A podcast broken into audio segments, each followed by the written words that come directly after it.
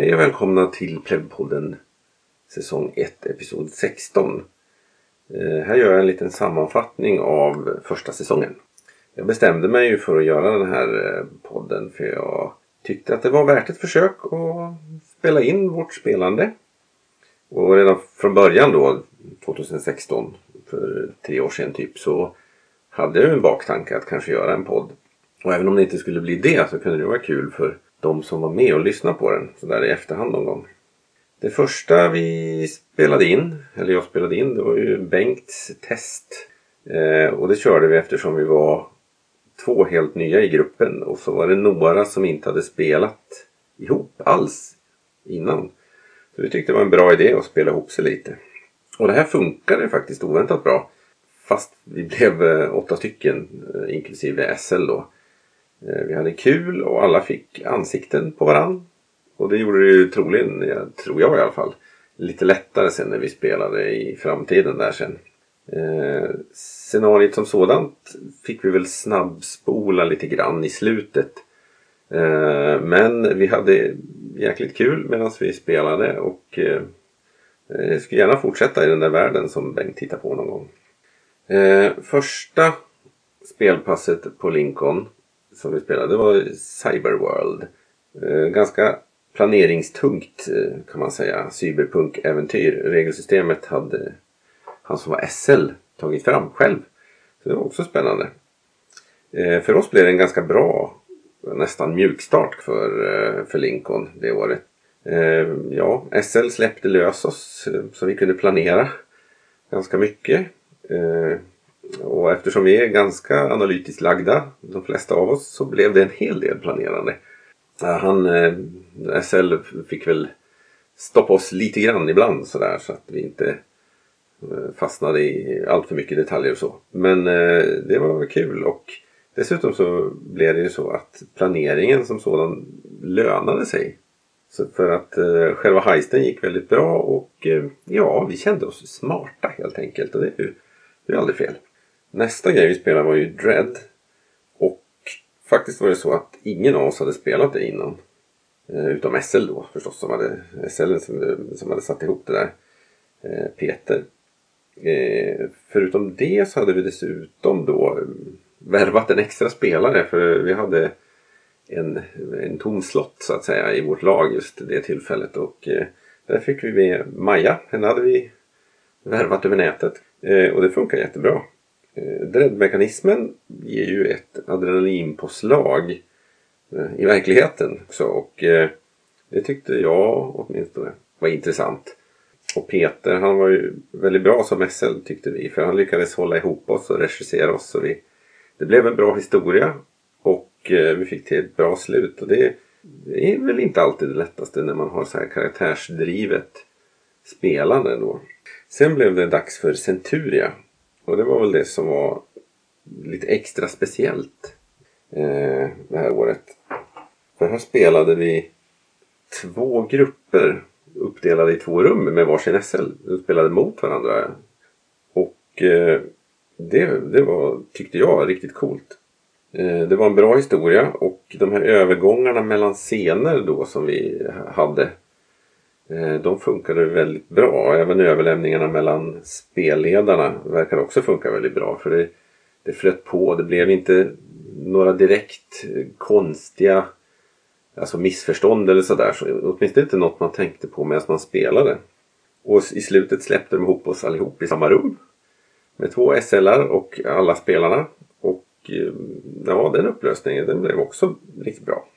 Sen blev det dags för att spela Ensamma vargen.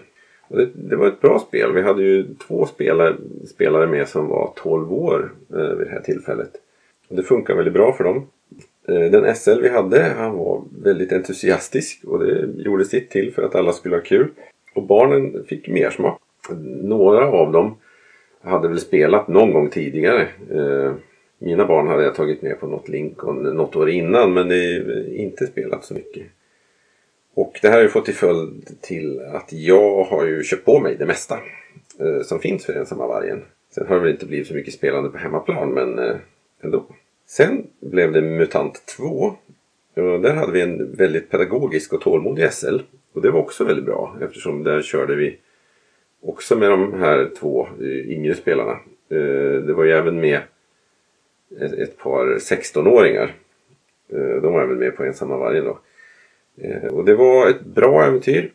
Där var jag inte med och spela själv men eh, jag har ju lyssnat på det. Och eh, det var lite etiska val och sådär. Och rollpersonerna verkade väldigt kul och de, de var lite spretiga sådär. Så att ja, det var kul. Som sammanfattning av hela alltet kan man säga att det här var ett bra Lincoln. Det var bara bra pass. Ibland kan man råka ut för att man får någon dipp. Eh, sådär att någonting inte riktigt passar en på grund av antingen att alla inte är i form eller att ja, kemin mellan SL och spelare inte riktigt funkar eller systemet inte riktigt kommer överens med de som är spelare. Och sådär. Men det här var ett bra Lincoln. Det enda möjliga smolket i glädjebägaren då. Eh, det skulle man ju kunna säga var att det var lite struligt innan. För att helt plötsligt eh, under anmälningsproceduren så eh, ändrade man hur man anmälde sig till spelande. Man gick från att kunna anmäla lag till att eh, sen bara kunna anmäla individuella eh, spelaranmälningar. Så det blev lite bökigt där. Men det redde ut sig till slut. så att det är väl mest sånt där som stressar innan. Sen så brukar det ju mesta lösa sig. Eh, som sagt, vårt spelande började lite småputtrigt. Eh, vilket passade mig och verkade passa de andra väldigt bra. Eh, höjdpunkten, åtminstone för min del, var Centuria. Just det där med dynamiken mellan två grupper. Hur man fick det att fungera och flyta på. Eh, det kändes ganska proffsigt får jag allt säga eh, det funkade även bra med de yngre spelarna. Man får ju liksom ta i beaktande att de, de är lite yngre och ibland blir ivriga eller ja, sådär. Men jag tycker det funkar bra. Vad gäller själva inspelningen, alltså den tekniska biten, så funkar det också ganska bra. Eh, åtminstone med tanke på att jag, den enkla utrustning jag haft. Man hör vad folk säger och vem som säger vad. Och det räcker ju ganska långt, åtminstone om man eh, har varit med själv och vill höra vad det var frågan om. Eh, eh är man lite petigare eller tycker det är viktigt med, med bra ljudkvalitet så är väl det här kanske inte det allra bästa. Eh, jag känner att jag skulle behöva vara lite bättre på Audacity för att kunna göra de här avsnitten kanske lite mer lättlyssnade. För det kan ju vara en och annan som tycker det är jobbigt med lite tärningsslammer och eh, andra omgivningsljud eller sådär. Eh, dessutom har jag gjort valet att inte gå igenom och klippa så himla mycket. Jag klipper lite i början och slutet. Utom om det är något extremfall då där det är ja, tyst väldigt länge eller händer något konstigt som inte behöver vara med. Detta gör jag ju mest då för att jag tycker mängden arbete inte ger så stor utväxling på kvaliteten ändå. Eh, så så frågan är väl egentligen om är kvaliteten tillräckligt bra för att man ska kunna lyssna på episoderna även om man inte har varit med och då har en mer direkt koppling till antingen materialet eller gruppen. Sådär. Det, det kan ju inte jag riktigt svara på.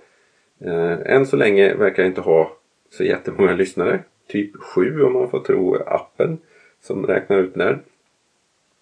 Så att eh, ja, några orkar ju lyssna. Eh, sen är det väl frågan om att hitta den här podden också.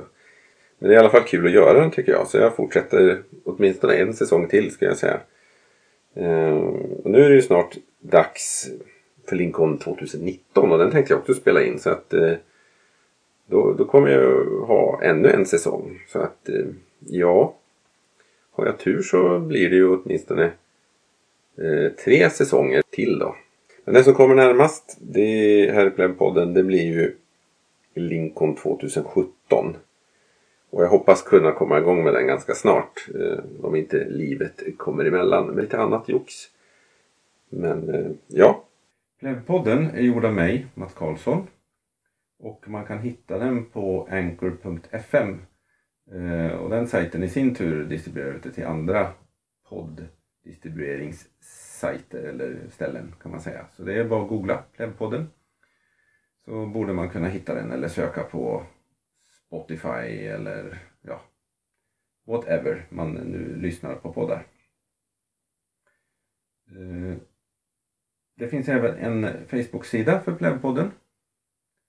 Där ligger det just nu bara vilka eh, avsnitt som kommer upp och så har kommit upp och eh, min plan för vad som ska komma senare.